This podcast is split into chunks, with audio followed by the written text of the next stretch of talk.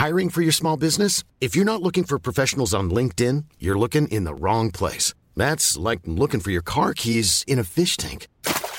LinkedIn helps you hire professionals you can't find anywhere else, even those who aren't actively searching for a new job but might be open to the perfect role. In a given month, over 70% of LinkedIn users don't even visit other leading job sites. So start looking in the right place. With LinkedIn, you can hire professionals like a professional. Post your free job on linkedin.com slash people today.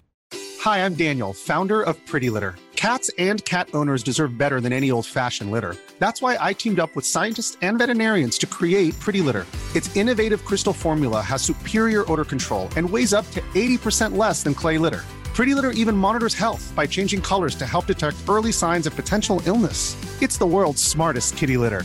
Go to prettylitter.com and use code ACAST for 20% off your first order and a free cat toy. Terms and conditions apply. See site for details. Hello, hello, how are you there? Episode 32 of Falling Forward with Dan Lasac. Look at that. How are you all doing? I hope you are well, staying safe. Stay indoors, as they say, uh, out there on the streets. Wait, no, out there in the houses. So, who's this week's guest? It is the lovely Jason Reed of the Stop and Search podcast, of UK Leap, and now of a brand new podcast. So I start a revolution from my bed. Uh, Jason suffers from ME, so obviously has lived a fairly isolated time. He's married and stuff and all that, but you know what I mean. Can't get out as much. So it's kind of uh, a podcast about coping strategies and just, you know, things that might actually help us during this hot new virus everyone's talking about. Uh, so I got him on because I wanted to talk about that. And then we forgot to talk about that because, you know, I'm not a professional podcaster.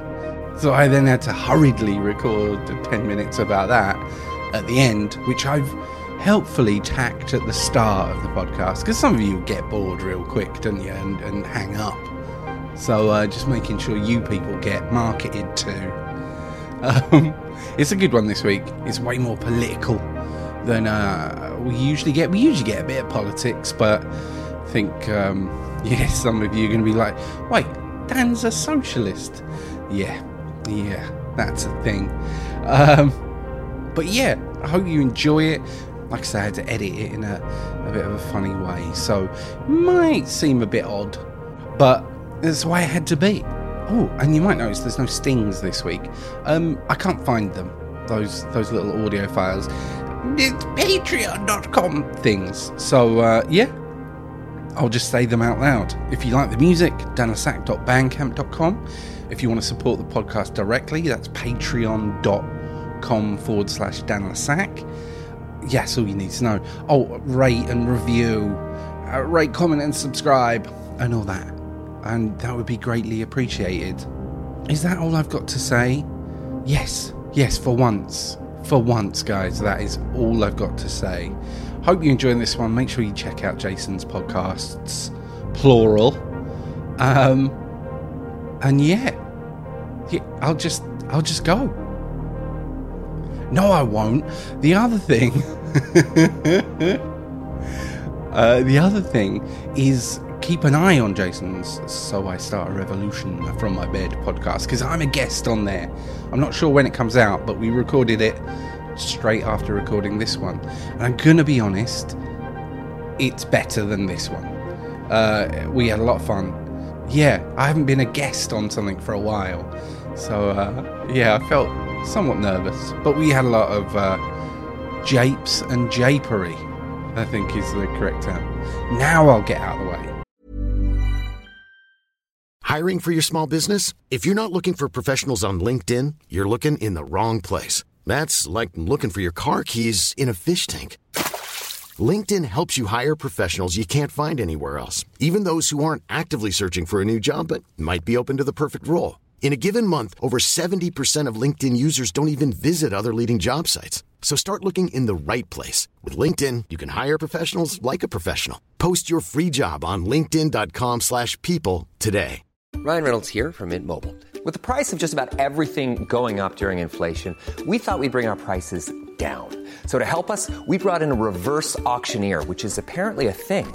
Mint Mobile unlimited premium wireless. Ready to get 30, 30, bit to get 30, bit to get 20, 20, 20, bit to get 20, 20, bit to get 15, 15, 15, 15 just 15 bucks a month. So, Give it a try at mintmobile.com slash switch.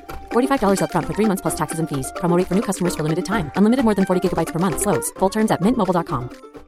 Hi, I'm Daniel, founder of Pretty Litter. Cats and cat owners deserve better than any old fashioned litter. That's why I teamed up with scientists and veterinarians to create Pretty Litter. Its innovative crystal formula has superior odor control and weighs up to 80% less than clay litter. Pretty Litter even monitors health by changing colors to help detect early signs of potential illness. It's the world's smartest kitty litter.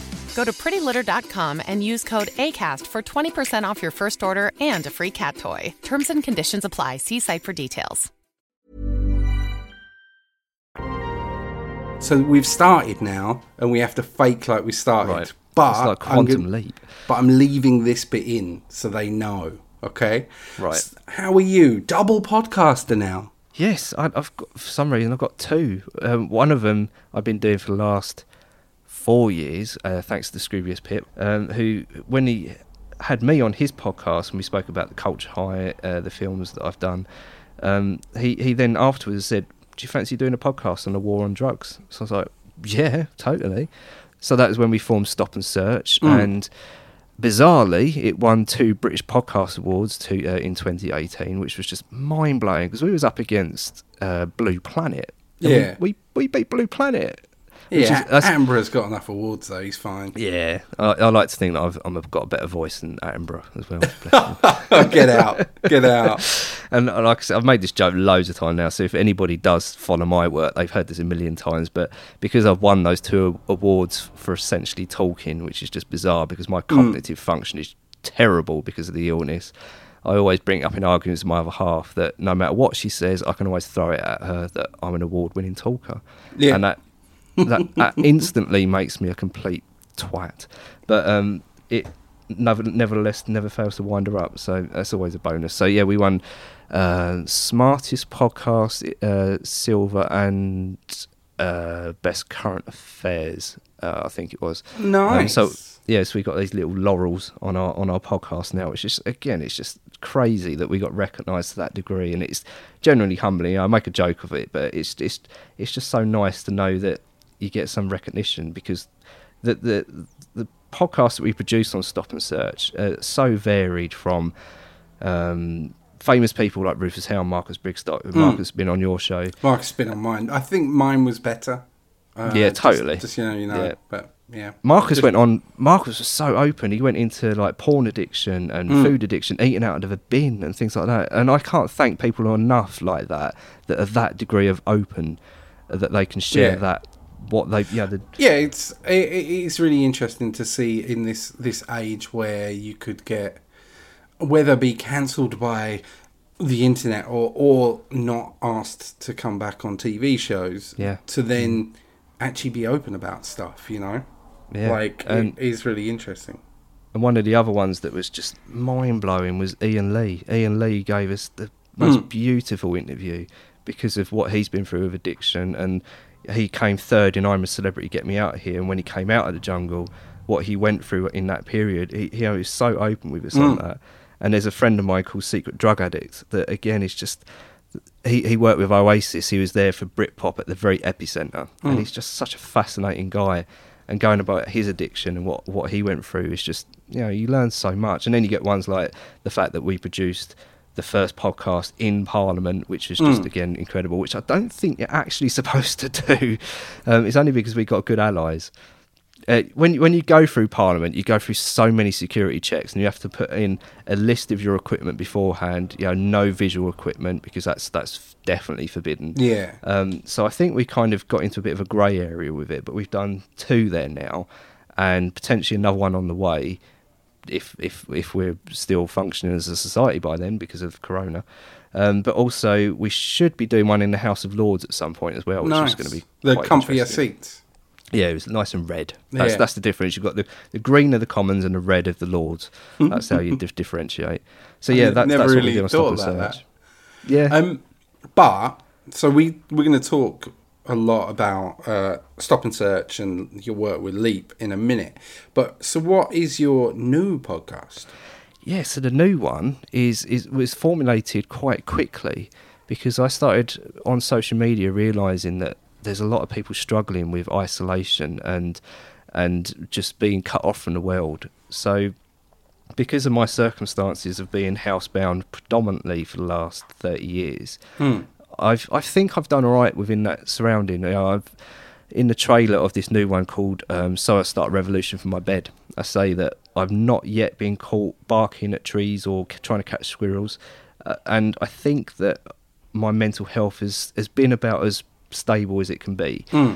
So how can we try and get a broader conversation of coping mechanisms and trying to get to grips with what it's like being on our own, cut off from society? What can we do to have fun within that and the various different ways of being I, I don't like using the word but mindfulness hmm. you know what can Why we don't do to Why don't those? you like using that word though? It's a good word. It means what it means.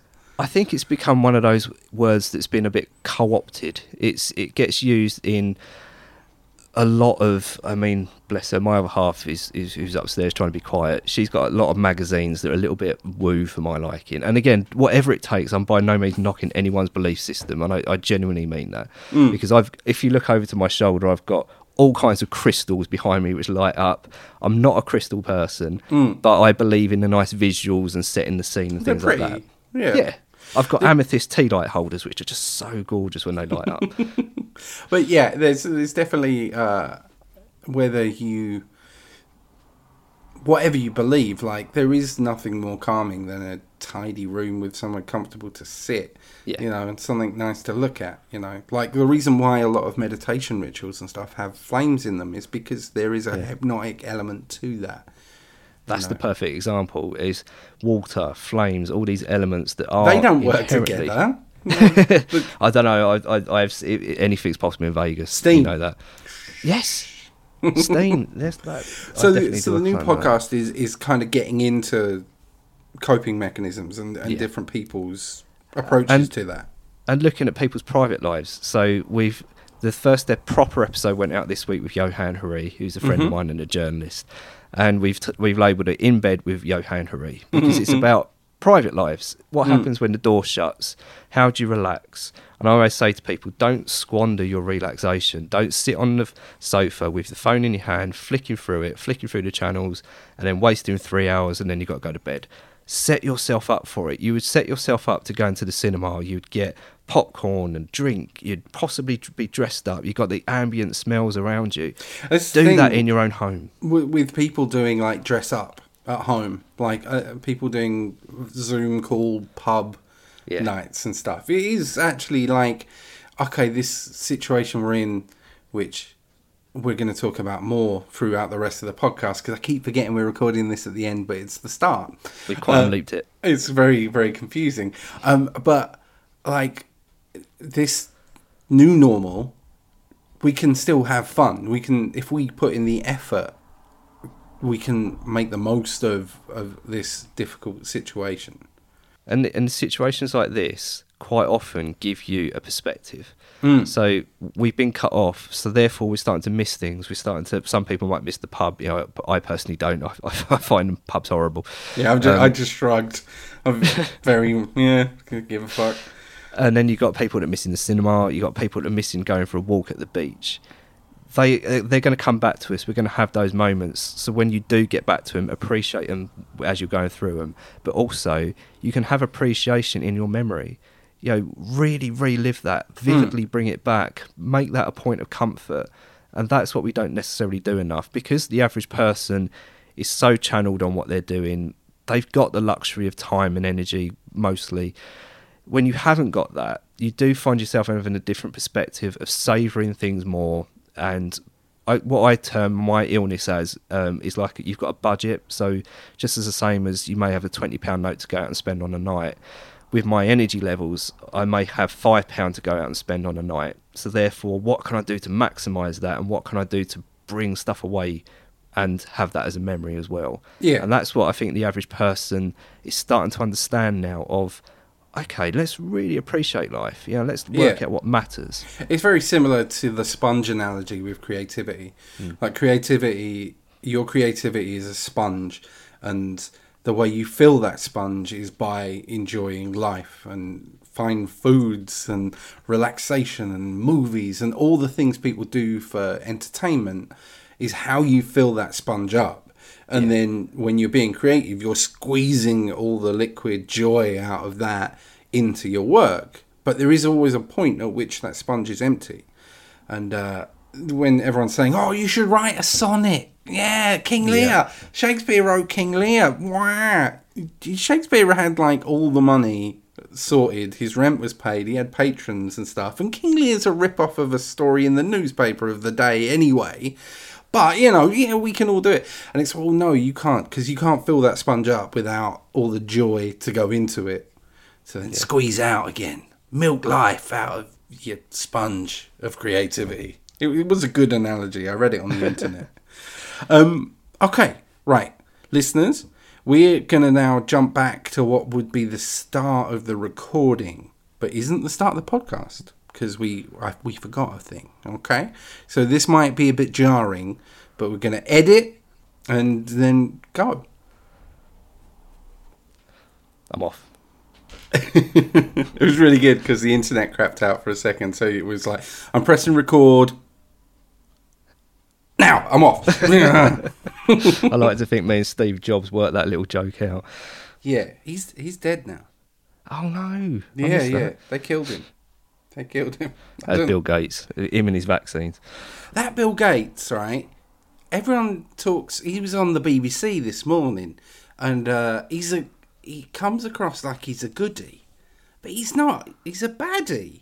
Well, maybe he's somewhere in between. He's not quite a baddie, but like they were talking about the mill, the mill, Bill and Melinda Gates Foundation.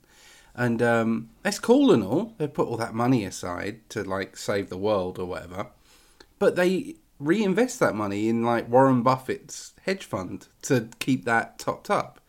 And obviously, Warren Buffett's hedge fund is in like Exxon Mobil, is in McDonald's, all that. It's like, ah, so not strictly good then, guys.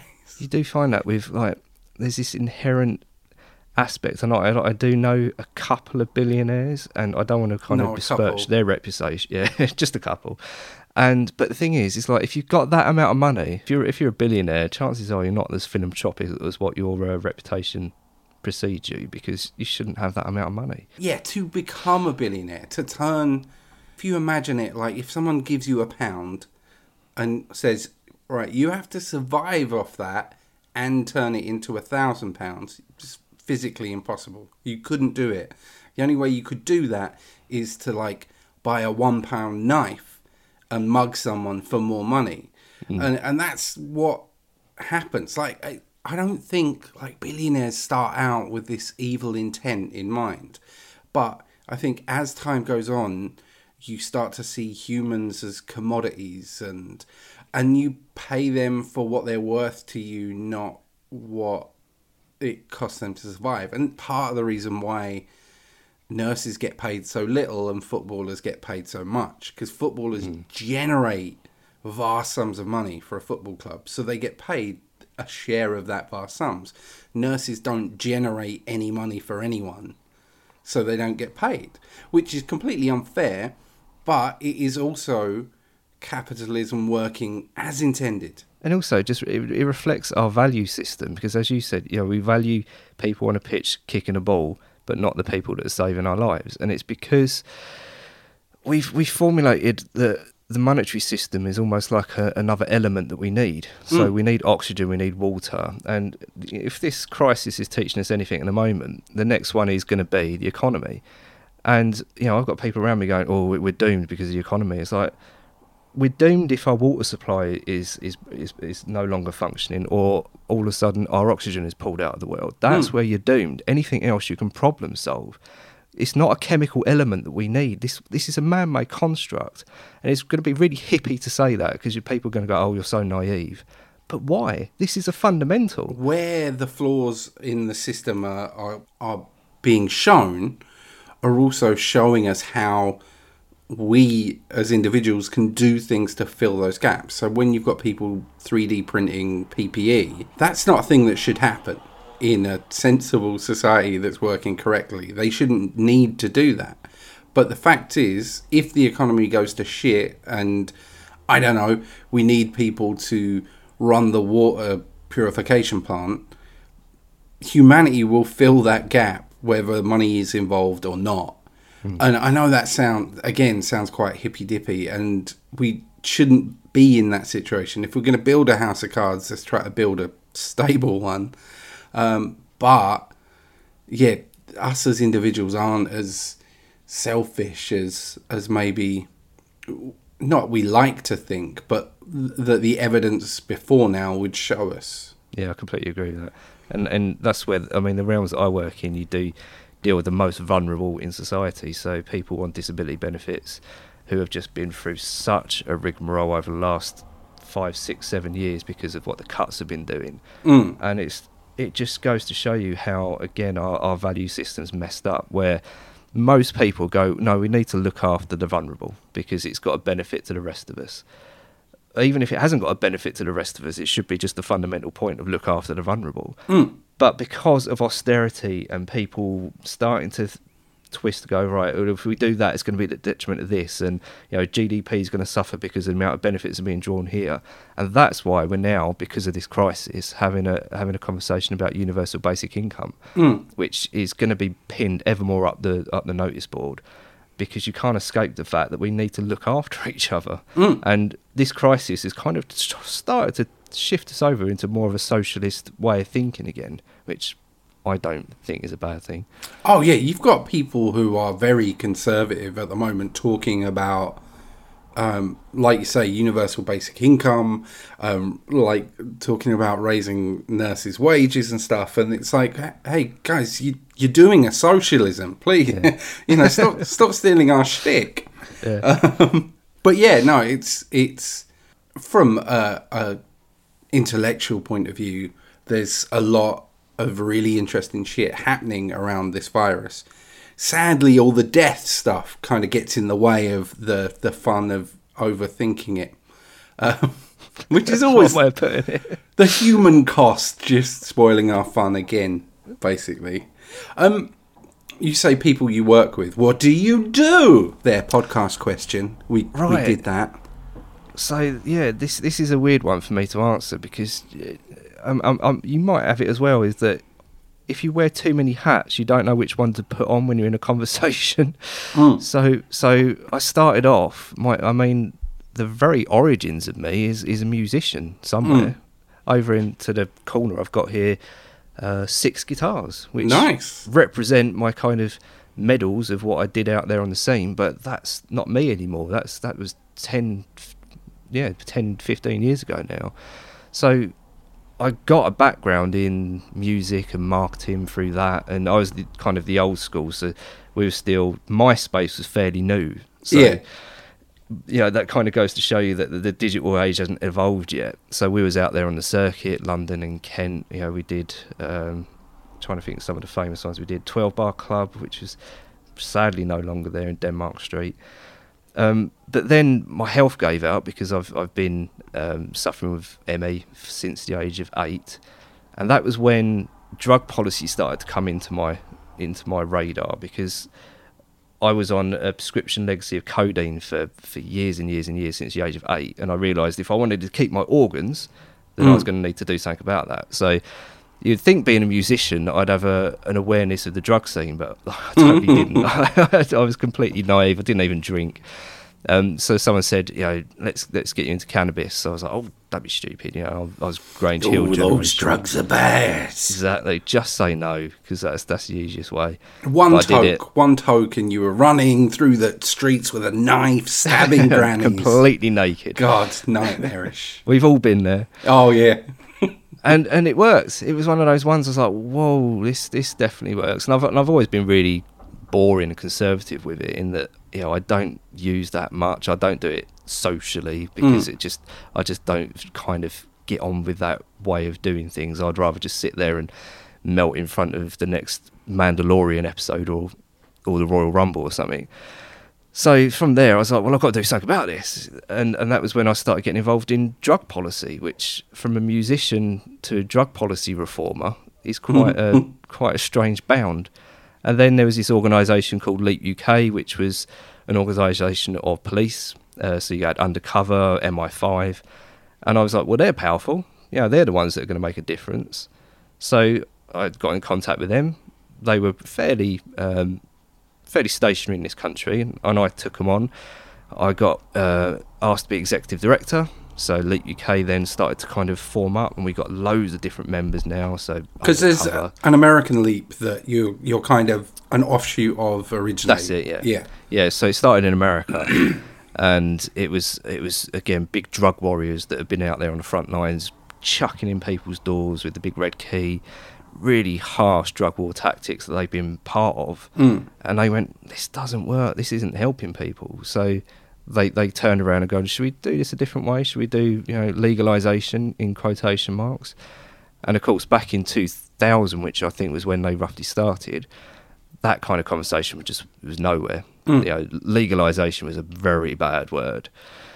So when we started here, which was in 2010, um, the conversation had gone on a little bit more, but it was still very in the shadows. It was still the the realms of being hippies again that was going no free to weed, um, and you just weren't taken seriously. But but- but now in 2020, which I can't believe it is, it's really progressed to such a degree that most people, most intelligent people, Yeah. tend to agree that we need legalization, regulation. The, w- Um, the weird thing about it as well is, although it's a, a fairly, I think if we were to polarize it, it is a fairly conservative idea to to legislate against drug usage. Yet, weirdly, it's a fairly conservative idea to make money out of things. Yeah. Um, and it, it, it is interesting to me that we can prove, like something like weed, particularly, we can prove not that it's harmless it isn't harm nothing's harmless but it's less harmful than alcohol so we, we can show that and then we can also show that it's really profitable because all of the damage that weed does is directly linked to the crimes committed you know the the trafficking of it. So it's like well yeah you can stop crimes and make money. That surely that should be like a like Boris should be sitting there going, "Yeah, wait, stop crimes and make money. Let's do this." If you, if you do a thing called a cost benefit analysis, where you just look at it all, you know, That's the word. I does should have just said that. I, I, I went on for like five minutes. there. and and if uh, Suzi Gage, who is a, a friend of ours on the network, my, her book is I, I wouldn't say that- friends, acquaintance. yeah, at- at Dr. best. Susie George or Saucy George, as the distract as the uh, hardcore listing guys. call Yeah, that makes me uncomfortable. Any time. I think any any hardcore listing thing makes me uncomfortable. I don't know about you. Yeah, anything Stu says, like "Hello, Dan." Oh, oh, sets my teeth on Bless edge. him. Hello, as for Pod Bible, yeah, just go, let's not get started on Pod Bible. Bless them. But um, it's it's one of those ones that it's just on any metric doesn't make sense. The war on drugs is just absolutely nonsense, and if you just strip it all away and start again, and you explain to the average person the logic of it, they get it. But the what the average person hasn't been privy to until this point is just a sensible conversation because it's been done through headlines, newspaper headlines of, you know, this drug does this, schizophrenia, this, that, and the other. So they associate harms with drugs. So why would you want to make something that's harmful legal? And that's been the linear thought process. So if you can strip that away, you tend to get a better answer. And and that conversation obviously uh, is both getting easier and harder. Like the the access, the good in- information is easier to find now. At the same time as the bad information is so much easier to find now, and obviously with the way in which media has to generate its revenue, like through clickbait, basically. So Yeah. the Daily Mail have no invested interest in saying, hey, this drug does this, it's not that bad. No one's clicking that article. Man Does Thing isn't an exciting article, but Man Smokes One Spliff and Murders Family is far more interesting. this is the the funny thing and I don't want to single newspapers out, but it does tend to be the Daily Mail. Bless them. Yeah, And- it's the day the Daily Mail have cultivated um, their audience in that way. They've they've got their comment section driven to a point where you have the absolute rabid fanboys at the, and the ones who want to prove them wrong and, and dunk on them and argue against them. So it means that they're driving double the traffic they should be, and they know how to trigger their. You're right. What you, what you said is clickbait. Mm. If you put out a headline and it's and it is standardised because if you look at the headlines, it's normally just one joint and then some salacious story underneath. So just one joint can cause schizophrenia, or just one joint can can make this person go out there and sort of run around with a traffic cone in their head. We're no longer news; it's more marketing, and this is where what going back to what I do, that's where I've come in. In that I'm not a scientist. You know, I, I'm fairly sure that people like Dr. Suzi Gage look at what I do and go, "Oh, shut up, Jason," mm, because I, mm, I mm. just don't talk in scientific language. I'm certainly not a politician, even though I know loads now. Some some are good. Some you know, there are good politicians out there. Um, and I'm certainly not an academic. But what I do, which I think has been a little bit different, is I've got a kind of a marketing head on me in the sense that I've been in front of audiences most of my life to one degree or another. So I tend to think in terms of how can you connect with that last person that hasn't got their bum off the seat. Mm. And that's where I've come into the politics and science realm and gone, right, well, I know for a fact that what that scientist is saying and what that politician is saying and that academic isn't getting across to the layman. They don't understand it. So how can you form that information into something that is marketable and that they can grasp and then take away and tell their mate? And Yeah. that's where I've come into it. Yeah, it's definitely uh find the reason for someone to care about it. You know, so like some people showing them the financial benefit, some people showing them the health benefit, but re- it's also realizing that just the facts aren't the compelling part of it. Finding how those facts uh, influence that person to change their mind are the important thing. And uh, it's definitely a skill that a lot of people don't have, especially in academia, because that the way academia is set up is is to go overboard on detail as Yeah. such. So I've got a little tickle. I'm Oh, no. I'm hoping Yeah, it's not keep, the keep Rona. that at bay. keep that at bay, please. Can we ca- can we catch it over the internet? Because if so, I need to kind of put up some kind of screen in front of me now. Have you got Norton? Norton yeah, antivirus. put it around my face. My dad would be proud of that joke. Um, so that's what Leap do. Basically, you you are a, a body of speakers and activists yeah, yeah. So I mean, who know what they're that- talking about. That's just one of my roles is the lead role. So again, we've got people like Neil Woods, who's a former undercover officer, who's written two books, uh, Drug Wars and uh, Good Cop Bad War, which I totally recommend because if you're into true crime or Line of Duty or anything like that, those books will really show you what it's like to be on the front line of the drug wars, and it's just it's brutal. And what Neil and what Neil says, and what a lot of the undercovers that we got under us, like we've got Frank Matthews, who was in a safe house for six years because because he was uh, in witness protection because of what the gangs were going to do to him. And we got Nick Nick Castle, who had a samurai sword to his throat and was just again beaten on the job because of being an undercover officer. All of them come out the other side of this saying, "Well, that didn't work." And what we've done is we've just made the lives of the vulnerable even worse. So what can we do to go about that? And so the simple solutions are heroin assisted treatment. So if you've got uh, a heroin addiction, chances are you didn't want to get that way. It might have been through childhood trauma or physical trauma or mental trauma. So let's create a prescription for you where you don't have to source it off the streets. It's a very simple process that works. And the coronavirus has proved it. So because things are very different in the world at the moment. You know, we've got social distancing. What the government have done is they push legislation, legis- legislation through really quickly. Of you can get methadone prescriptions really easily. You don't have to go back every week to get them, and they've trusted people to sort of manage their own addictions and dependencies. Hmm. That's what we're just uh, are are calling for. Is just let people have an autonomy within their situation because the average person doesn't want to die. So if you create safety nets for them, we have a healthier society because they don't have to source it off the street, and it means that they're getting a purer substance that, that isn't going to kill them and isn't going to put, in quotation marks, a drain on the services. Even though I, I guarantee, remotely- like the lass who shoots up by the bin, just round the back of my house, she doesn't want to be there. I, I guarantee her crouched behind a bin, well, multiple bins. It's a few houses bins. Like her climbing back there and shooting up. It, I just can't see it, that being her. You know what? Today I'm going to shoot up behind some bins. That's definitely what I want to be doing with my life.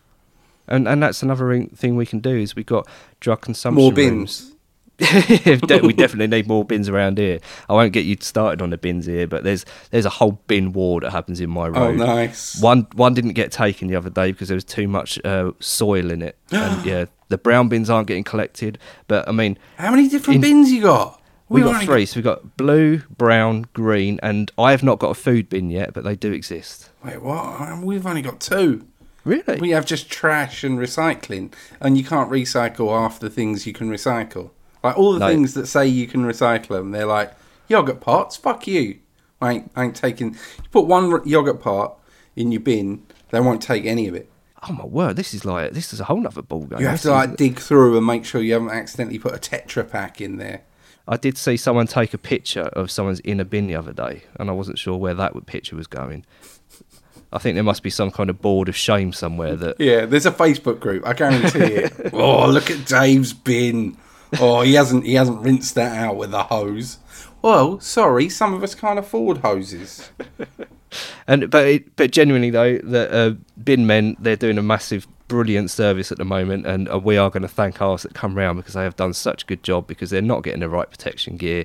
They're keeping our sort of system running. So genuinely, bin men, you're up there. You're definitely doing what How do we keep that momentum of will, of goodwill, going in two months' time when everyone's running around in the sun? I'm hoping that we've got longer memories than what the recent past has showed us because this has happened before where you get momentum going and then it falls down to the fiscal argument again. And this is where we were saying just a, moment ago that finance and money isn't a chemical element we need. We need oxygen, we need water, we need food, we need sunlight. When they run out, we're truly screwed. You know, Mm. this is kind of close encounters of the third kind level buggered money there's ways we can do it you know we can we can problem solve that in whatever way we can create new industries so i'm hoping that we're not going to boil this all down to a financial argument at the end of this because mm. there's every chance that we will because that's what we do in this country. We we put that above all else and we need to have longer memories of what people have done for us how you can create these these these unity movements which is they've been growing for a long time because I think that we're going to edge ever closer to the left and right spectrums because polarization tends to happen when you've got this stagnant middle ground and because we've been in the center ground for a fair while that's why they're the kind of it feels Yeah. like decades at this point. I mean probably since even before Blair you could probably argue that we went center Mm. And now you had the Corbyn movement, and you've got in America the the Bernie Sanders movement, both of which have had their knocks and been quashed.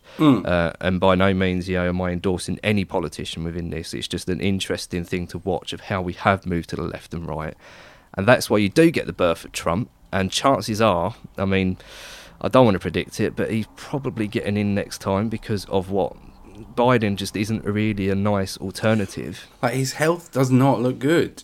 I know I'm not a doctor and all, all that, those usual caveats, not assuming people are going to die, but like, I, I cannot see how any American is going to go to the polls and look at Biden and think, yeah, he's he's going to be around for eight more years. He's definitely our guy.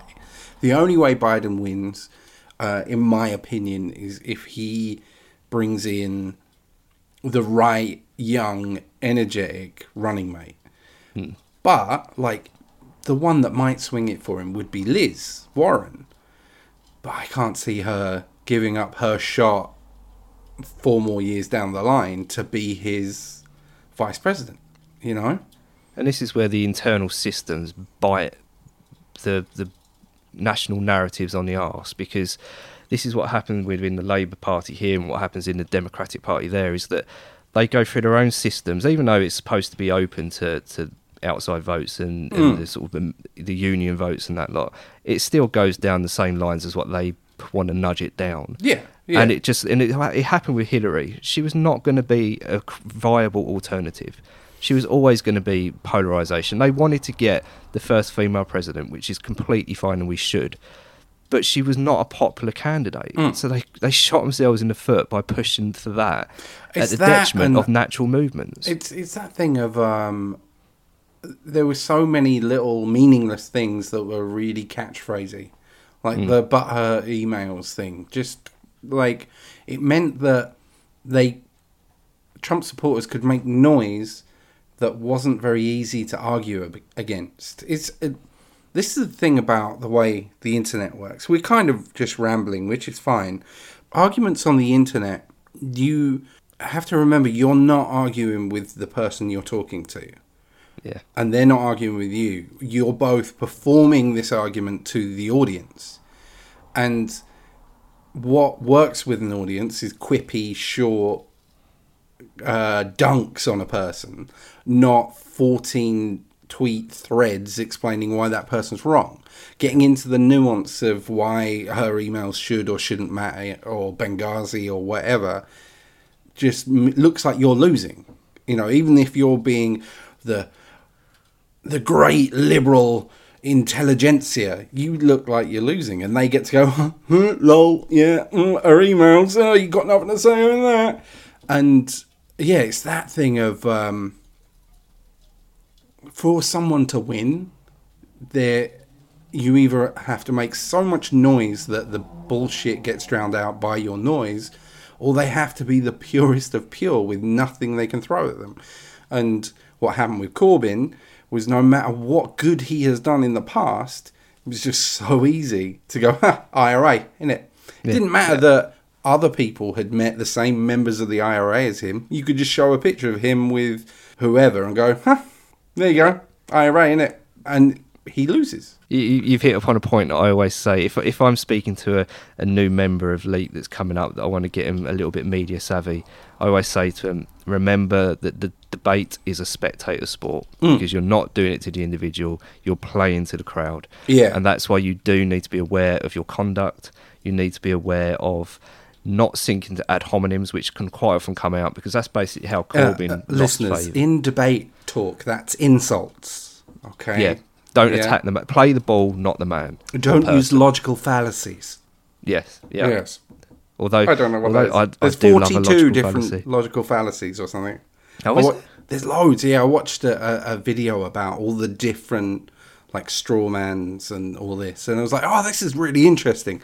Instantly forgot it all.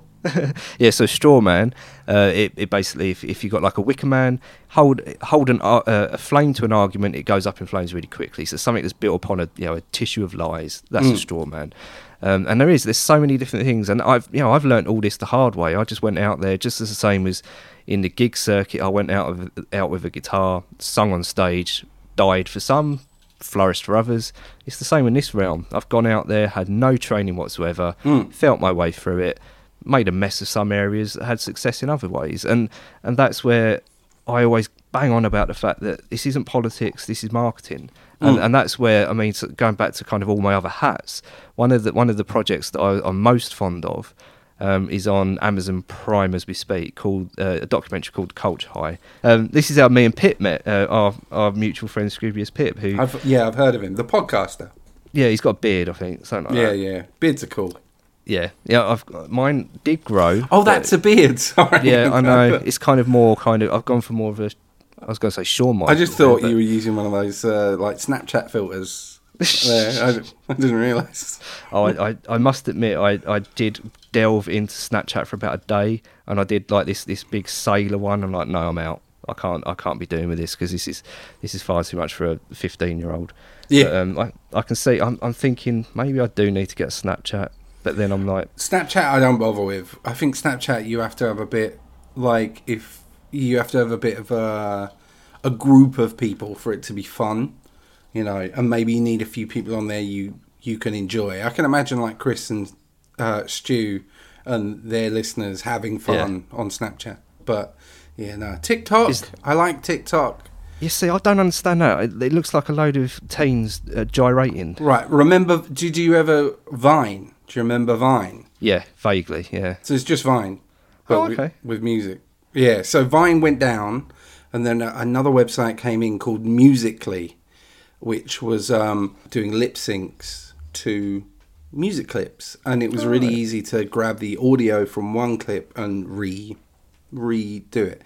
And TikTok is that taken to the nth degree. The way memes work, obviously things develop so fast. So, like the moment one girl decided, you know what, I'm going to do a lip sync to my shitty ex boyfriend's voicemail, then everyone sees it and, go, and does it, and then people iterate. And I I like watching TikTok. I would never create a TikTok. How about um, Kik? I don't understand Kik. Is that just another messenger service? I think Kiks, yeah, but like you can pay for access. Oh, I think one Kik- of those. Yeah. Yeah, I associate Kik with my dominatrix friends or my sex worker friends because I Yeah. think it's a pay for access messaging. I might be wrong, listeners. Please correct me. yeah, please inform us because I'm now officially middle aged. I think We're getting distracted.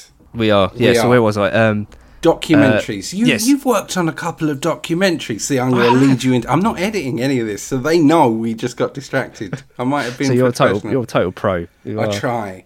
But Documentaries. yeah, so I've, I've I've worked on well, I've worked on loads, but there's two that I've got producer credit for, um, and that's Grassroots, uh, the Cannabis Revolution, which is on. It was on Amazon Prime. I'm pretty sure it still is, uh, which is a domestic look uh, at cannabis people that have had to pour their life into activism, um, and it's directed by Dale uh, Beaumont Brown, who's a, who's a great guy. Um, and it's just it's it maps out what activists have to do, and it's if you have got most people are, are lucky that they don't have a cause that they've got to fight. You know, they hmm. may have, they may sit there and, and grumble out the window, but every so often something comes along where you actually have to properly fight the system. Hmm. And and this is one of those examples that you know people with MS, people with Crohn's, people that just can't walk are having to go to the government and say, you know, we're not criminals. We're, we're trying And to do something. this thing it's definitely not for a lot of people it's not about getting stoned a lot of the time it is about pain relief I must admit, I, I'm the same. I, I don't particularly like getting a heady high because it mm. just doesn't it doesn't work for me. So I'm more, you know, please just take this body pain away, and, mm. and that's where you get. I mean, now most people know what CBD is, but Yeah. back ten years ago, no one had a clue. So when we were people in that fraternity were growing strains that are high CBD or or were you know just bona fide CBD strains. Most people are like what? What are you on about? You know, it's, it's weed. All weed's the same. But now Yeah. CBD's a bloody high street product. The evolution has been really interesting to watch. yeah it is interesting like i think it is that thing of over time we do progress towards progression mm. like there is a point in the world where I you think about it, like my dad wouldn't know um I wouldn't accept the idea that gay men existed probably 40 years ago. Yet my mum will sit there and watch Drag Race now. You know, there's there is progression there.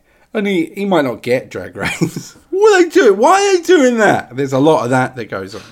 But at the same time, like, he's moved from 40 years ago where we would have been like, what the fuck? Oh, to some level of acceptance. And I think that happens with most things in life. We gradually, as we, as it touches our lives, or we're just shown that it exists, we go, oh, that's a thing that exists, mm. rather than thing bad. And that's where the word normalization, you know, Again, after a while, that whole conversation there, I could have just said, yeah, it's been normalized. It's true. It gets to the point where society just doesn't care because it's just so integrated. There's, I mean, you probably know it, but there's a great book and film called Pride, which looks at what the gay community and what the miners uh, that were on strike at the time in the early 80s, when they got together to form a a movement, and that's everything. You know what we've kind of talked about within the last half hour. Blimey, 37 minutes. Um, It's because I talk so much. I can't believe that. I just looked round and I was like, "Christ, that's gone. It just quick." happens. And it's that's what the movements are. It's like get that pocket, get that pocket. We've got a mutual cause somewhere. Let's form up a spear, not a literal one, but you know, a phalanx, and, and get together and put a movement out Th- This is why, like, um, shit posters will mock them for it, but this is why LGBT has gone LGBT plus or LGBTQIA plus. You know, like because that's different groups of people who have intersecting issues in life and they form together because together they can fight for a cause. Yeah. You know. And that's what you find in, in these movements. And, and that's what the, that documentary grassroots was about. And then the other one that i worked on which which got uh, oscar longlisted which is just again mental. And every time i have an argument with my other half i bring up the fact that i've won an oscar. And then that's morphed into i've won two oscars. And then i'm fairly sure i'm up for a third this year but it got cancelled. So i should have won a third. Um, and it's it's it's more of a, a global overview of, of what the, the war on drugs has done. So it goes into the fact that people have m- messed around with the notion of addiction and what it is, as opposed to you know treating it scientifically and compassionately. Um, how big pharma, you know, let's wheel that term out there, you know, Mm. plays a part, and so does big tobacco. Funding comes into this massively. The the Drug Enforcement Agency in America, the DEA, which is pretty much what every single Netflix cop drama is based on Yeah. They would not be in existence without the war on drugs. So, in just to give a very very quick brief history, so prohibition in America in the twenties, that was when alcohol was outlawed. Uh, that was Uh, when the So, listeners, Boardwalk Empire era. yeah yes. Yeah. So you've done it to me. You summarised perfectly there. um, the, that that era, um, that was when the mafia started to form up, and all of these organised crime groups really started to skyrocket. Al Capone, yeah, that Mm-hmm. was where he formed up. So the American government formed up the DEA to combat that. Well, then alcohol prohibition was uh, was repealed. It was like eight So years as well. It wasn't a long It was period quite. of time. It was it was a long battle. You know, they you know that was where the, the Untouchables came in. You know, it was Yeah. a proper blood battle. So then you had this this agency, this government agency that was there, funded, needed more funding, but with nothing to do. So that's when they turned their attention to the war on drugs, and we've still got that now. So this is all about funding streams of how can we keep these these totem poles pop, propped up with Hmm. some degree of you know the boogeyman. Drugs are a boogeyman. This cartel is a boogeyman. Yeah, instead Um, of instead of actually looking at that organization and going, well, okay, we don't need you, or maybe you would be better served if you were trying to deal with homelessness and the causes of that, or or something that could actually directly help human beings. We're still gonna. It, I suppose it is partly the politics of fear. It's far easier to get money out of someone when you say, "Look, everyone's gonna die," you know, It's rather exactly than it. everyone's It's- lives are going to be ever so slightly better. it's marketing all over again, and Mm. and the gov- the governments do it all the time. They they quite often there's a great uh, interview in the Culture High with a professor called Alex Stevens, who's uh, the University of Kent down by me, and he works in the civil service for a long time. And he says in the film that quite often it's easier to justify a policy uh, and back it up as opposed to creating a policy and then finding the evidence. Or it might be the other way around. I've probably, I've probably done a misservice to that quote. but basically saying, you know, come up with the idea, then we'll form up something as opposed to looking at the evidence and working out a policy from that point. Yeah. That's probably an easy way of putting it. And it's true. That's what exactly what we do, and that's yeah, it's, it's far easier to say, hey, let's let's leave Europe and give uh, 350 million to the NHS a week, to actually then check that number. Oh, wait, that's not even possible. Fuck. You know. Yeah. And, and, and unfortunately, that's what we do. That's government is they tend to have an idea of what they want to do, and then they justify the behaviour as Mm. opposed to going right. Well, let's just, let's be methodical within this. Um, so that's that's the other facet that I've got is the, the documentary making, and it's something I really enjoy because you get to meet on that film on the Culture High. We work with Snoop Dogg, we work with Wiz Khalifa. Heard Richard of both of those. Uh, I, was, I was sat in Richard Branson's home, falling asleep while I, while I, while he was being interviewed. He's very boring. and all, lovely house though. Um, who else? Who else did we have? Rufus Hound. Rufus Hound, I'm sure you know. he Heard was- of him. He he was working on it with us, and it was and we had this like big red carpet premiere in Piccadilly Circus, and it was it's a standout memory for me is that when this is all over and I've broken my back, which is probably quite literal. That I've got these moments of red carpet premiere with a nice film, um, and it's just it's there are nice moments you can have in activism, despite the fact that ninety nine percent of it is just back-breaking work for not just me, obviously, but for so many people out there who are trying to do this. Yeah, I, f- I find it really interesting because um, I think to be able to be an activist is a somewhat privileged position. To be able to have the free time or enough money to go off and do it. And I, I think sometimes that people forget that there is like a, a true human cost to the issues we're talking about. Mm. And you're coming from a place of, with ME, you've had fucking woe. You've had your trial and tribulation, and, and you're coming at your activism from a personal point of view, which I don't know, just I find far more interesting, far more compelling. You know, yes, it's not like you're trying to get them to legalize weed so you can get stoned, but you are trying to get people to think differently about drug policies so that people like yourself, people with Crohn's disease, can live a better life. And that that's the point of existence, isn't it? To leave the planet in a better spot than when you joined it, you know? and it's quite interesting what you say about activism um, because I've I've got a very different perspective in the sense that I mean it's completely what you what you say is completely legitimised in that quite often it is a privilege to be an activist because you do get to work and meet brilliant people, but the the, the, the, the realms that I work in, most times it's it's purely hardship that are driving people. So, prime example, I work with big networks of people that have been abused as a child, have got nothing. They are scratching for a living or Mm. probably had their benefits taken off of them. They've got nothing, and yet they're still pour- pouring everything into trying to make the world a better place, not Mm. just for them, but for everybody. And it's so humbling when you get to meet those people.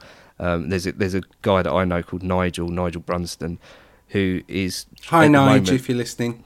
he's trying to network people at the moment because of what this pandemic is doing, how it's creating a lot of people out there that you know might lose their lives because of either um, potentially suicide or purely they haven't got the resources to keep themselves going. So he's trying to make sure that people are kept mentally healthy. Also, getting services into them, you know, if, if they do need medication or if they do need food. You know, most people that are putting everything into this have literally got nothing and it, it is just it really does redefine your existence when you're around that, that kind of person. Mm. It, it actually leads to that. Like, why have we got to this point where we think social justice is a bad thing? Like, you're bad for caring about other people. It seems really odd. Yeah, it's it's strange the way that we twisted our logic around that we compassion has almost been rationed. Um, Mm. It's almost as if you know, well, we can sort a certain amount of disabled benefits over here, but we've got to kind of not give the nurses a pay rise because you know we've got to make sure we still look after the economy, Mm. and and it's just if you look after people first, the rest does tend to take care of itself, which I know is going to sound really left wing to a lot of people. But I, I generally don't put myself on any of the spectrum. I think I will vote for anybody that's going to, you know, say what I want to hear. Mm. And that is just look after people. Let's not put money as the bottom line and have a community and a society that functions. And we're having that conversation at the moment because of the pandemic.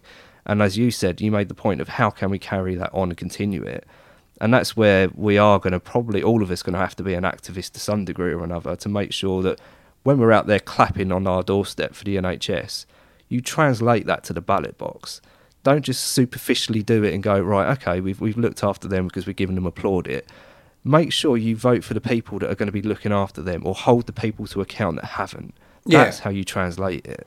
But yeah, it is that thing of we we are given these really small ways to signal our virtue that we care about the NHS and stuff, and it is that thing of, well, what are you actually doing? And I actually get really frustrated because I I don't think we should be giving money for people to make their own PPE, or we should be giving money to charities to feed the NHS if we had a working government.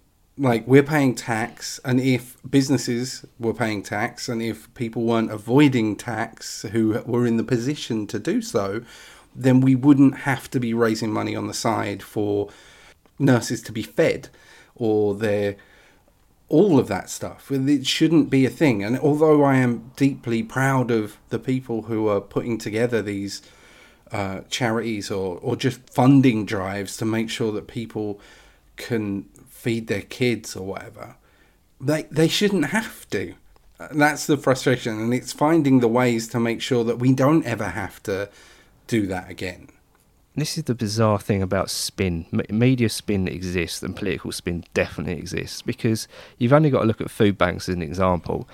In the last couple of years, the, the the incredible services that the food banks are putting out and the really altruistic nature of society that, that are putting things into a basket for a food bank, it's been heralded, heralded as a success. But the Yeah. very notion of a food bank is the absolute epitome of a failure of a, of a healthy society. Yeah.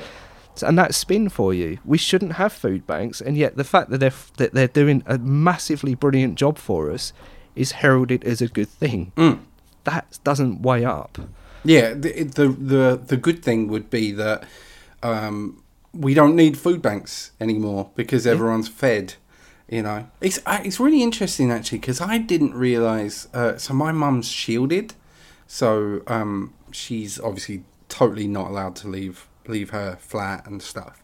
But she actually gets a food parcel off the government, and um, it was like that's no, that's what the government are meant to do. Yeah. They, if she goes outside, she dies. That's where she's at. You know, the, the she has all of the underlying conditions plus a few more. You know, so our government has gone right. Well, if she goes outside and gets coronavirus, she's dead. All right, let's make sure she's not dead, and that's what your government's job should be.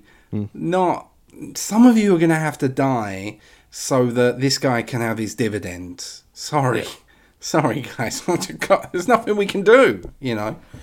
And- this is for me where it's a privilege of doing. I'm, I'm going to work in a quick plug here, but this is why it's a privilege to do the Stop and Search podcast that I do because you manage to get those conversations mm. and broadcast them. Because you know what we do on Stop and Search is we, we talk about drug policy, but it's so much more than that. You know, it's more about the social issues that because hmm. drug policy isn't just about drugs. It's about poverty. It's about domestic abuse. It's about addiction. It's about you know finances and the global economy. So when we get people on like Tom Wainwright from The Economist that can talk about global economies and how it functions because of the war on drugs and what it's at the detriment of, it's really fascinating. And also we get MPs that you know again, not all MPs are bastards because you know they do get labelled as such. Uh, I've worked with good ones. I've worked with bad ones. We've gone into Parliament and done podcasts live in Parliament, which is The is first um, ever podcast recorded. I in think it was, yeah. Um, Pip, which Pip I not really. that, so I, I wrote it down. Really? Yeah. Oh, oh my not God! Have you have you been doing some kind of like fact finding on me? Oh, I do research. I've Oh, written God. stuff down. We just haven't like said any of it. I even wrote down the uh, pronunciation of. ME. Oh, I'll, I'll go for it. Try it. Uh, myalgic encephalomy... No. Encephalomyelitis. Yeah. That's, that's better than what I can do. Because Yeah. even now, after thirty years, I just mumble my way through it. I'm like, myalgic. yeah. that'll do. Encephalomyelitis. There I've, we go. I've been given an illness I can't even pronounce. There's yeah, a pain in the ass, isn't it? it's, It's, like, it's like uh, I don't know whose joke it is. It's probably a Bob Monkhouse joke, but it's like really cruel that they uh, uh, gave dyslexics that name. Like, guys, come on. Yeah, all those we can't X's deal with that. Um, Rodney yeah, we- Dangerfield. That's a Rodney Dangerfield joke. Although I think any any Bob Monkhouse quote is, is a good one, even if it's even if it's false. even if it's somebody else's. Dangerfield was. Uh, uh, is it Rodney Dangerfield? Yeah, he was in like Caddyshack and all that. Yeah. he was properly like depressing, depressing uh, comedian. Everything was like pretty bleak in his humour. He's like, my dad said uh, to me one time, "Stop running around in circles, or I'll nail your other foot to the floor." you know, like that sort of joke. And uh, yeah, he's like properly had a joke for everything, but it was I don't know, it was like that proper like self-deprecating, not even de- self-hating humor. But yeah, I Quite often, the dark comics are the ones that are more often than not the ones making the good points. yeah, yeah. Although I Um, don't know if we can include Bob Monkhouse in that. Bless him. Uh, Bob Monkhouse, uh, like I always think of Like Jimmy Carr is the Yes. dirty is the dirty Bob Monkhouse. That that should be his bio. That that is Jimmy Carr's Twitter bio. Because they both have that same like encyclopedic knowledge of jokes. It's just Hmm. that you know, They can rattle them off. yeah. But if Bob Monkhouse was born now, he would be Jimmy Carr. He would Yeah. he wouldn't be have to be nice because to get on TV because you can say poop and willy and stuff on TV now. Knockers. I, I heard someone say knockers the other day. Knockers. Yeah, or honkers. I don't know what honk- that's geese. No, yeah, that's there geese. was. sorry. I probably, I probably shouldn't do this, but can you remember the word wabs? That was out. That was out for a little while. Wabs, waps. Yeah. I remember Waps. waps. People say that. I can't believe we've gone down this route. That's a quick re- retreat. My actual no, no. My favorite. We can we can go off. My favorite breast word is norks. Yes, Norks. That's that's quite quite old fashioned, isn't it? But it's had a bit of a comeback. Yeah, well, because I think of it as Rik Mayall and Ade Edmondson in Bottom, you mm. know, and uh, yeah, for some reason I just like it. Norks. It's it's got it's got a less sexual connotation to it. It's like the existence of a thing rather than I I don't know. Have you followed the people that have just recently found bottom, like the the sort of the I don't what are we on? we are we technically boomers or are we generation? How old are you? I'm forty. You, well, I'm I'm yeah, I'm 41 and I'm Gen X. I'm the Right, Gen I'm X. the edge of Gen X. So whatever the next generation after us are, they've just recently started finding bottom and finding it really offensive. So it depends how you break it up. They can be Gen Z. Um, so you have Gen Y and Gen Z, or you can wrap Gen Y into Gen X as a bigger group, and then Gen Z is millennials. Okay. Yeah. Right. So yeah, I think it's millennials then just Millennials, yeah. They I've just, found recently bottom. found bottom and It's genius. and I could I've I've watched it back recently and I yeah there there are a few things in there that really don't hold up but it's yeah. I, but- I mean I don't want to be that person if like it's of its time because you know that, that never looks good on you but it is of its time because at the time when I was when it came out I was about 14 I think and I did I loved it Mm. and I and I still do because of the nostalgia of it but I can see why it wouldn't necessarily hold up even though I love the fact I love Rik Mayall and I love Ade Edmondson But it's weird with with Bottom and the young ones when they they are still coming from a very like uh, socially democratic kind of place. There, so there is still even when they get things wrong by today's standards, they're coming from that a nice place. So it's not as as hateful. But like when you go back to Friends, which is a decade or more later, and they do a shitty trans joke, it mm. can only ever come from that big budget American TV Yeah. place and feel horrible for it because you know that joke was only ever written for money. It wasn't written for any passion, you know. And, And- you haven't and got Alexei with- Sayle rocking up in Friends. and, and with which is a Bottom. It tends to be the jokes on them because they're the horrible people very and- much so, yeah. Yeah. So you've got that self awareness of the fact that you know, like you said, the joke isn't on the victim; it's on the people that the perpetrators. it you're yeah you're you are meant to like them but you're also meant to pity them Yeah. you know Mm. yeah At, at the time, I found Bottom a weird series because it, it felt a bit dirty.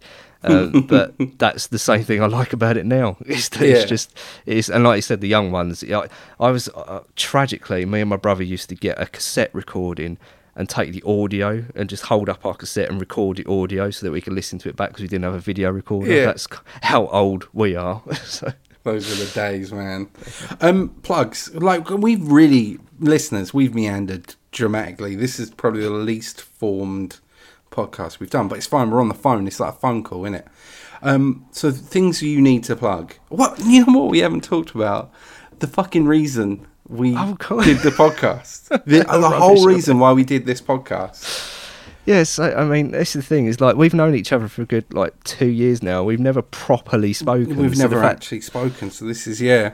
So we've just had a, basically a, a, a voyeuristic phone call with people going right, what are they on about now? Right, because people uh, don't listen to all the way to the end. What I'm going to do is, uh, listeners, this next bit, we're actually saying goodbye to you now, but this next bit we record, you'll find this out if you listen this far, is going to be right at the start. Yeah, so he, he gets to plug the thing that he's meant to be plugging, okay? So we'll see you later and we'll continue talking, okay? Planning for your next trip? Elevate your travel style with Quince. Quince has all the jet setting essentials you'll want for your next getaway, like European linen, premium luggage options, buttery soft Italian leather bags, and so much more. And is all priced at 50 to 80% less than similar brands. Plus, Quince only works with factories that use safe and ethical manufacturing practices.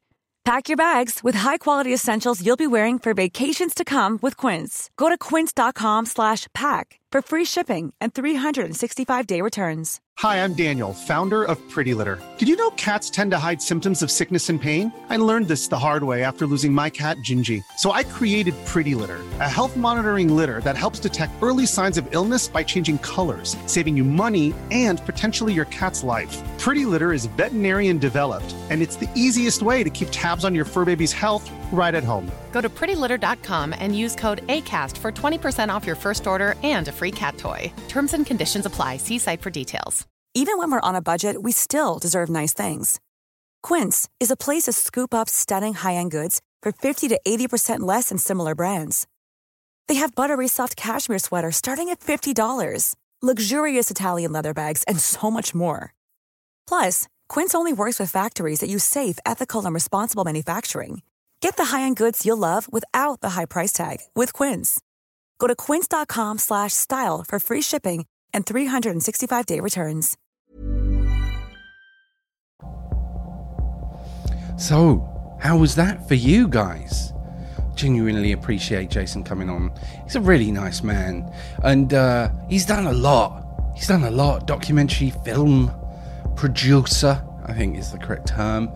Uh, been in bands and stuff. We learned loads there, and we didn't even hear his cool Tron story. If you want that, you have to go uh, listen to Hardcore Listing uh, with Chris and Stu because he's on that. He's on the Distraction Pieces Network. I don't know. Did uh, did I say that at the start? Probably not because I'm an idiot and I'm not professional. Uh, I'm also out of breath. How am I out of breath? I'm just standing still in my house. Standing, yes. I do it standing so I don't ramble. And now I'm rambling. Thanks, guys. Ruined it. I hope, uh, genuinely hope everyone's okay as well. This is a career ender for a lot of people. This is a very, very difficult time for a lot of people. And I'm not just talking about us creative wanks, I'm talking about real people with real jobs. So I genuinely hope you're staying safe and we get through this as quickly as possible so we can all get back to some level of normality. Although, if you listen to Jason's podcast with me, you'll realize that my normality is hermit like. I did not realize how messed up my own life is, but we'll fix that. If you did enjoy the podcast, obviously hit up patreon.com forward slash danasack, grab some music from danasack.bandcamp.com, do all those things, tweet about it, all makes a massive difference. Although I do this as a hobby, like, it, I can't help but dream of a day where I could support myself with it. Never gonna happen. But, you know, that's fine. And you have a lovely day. And I'll uh, see you in a fortnight. Enjoy.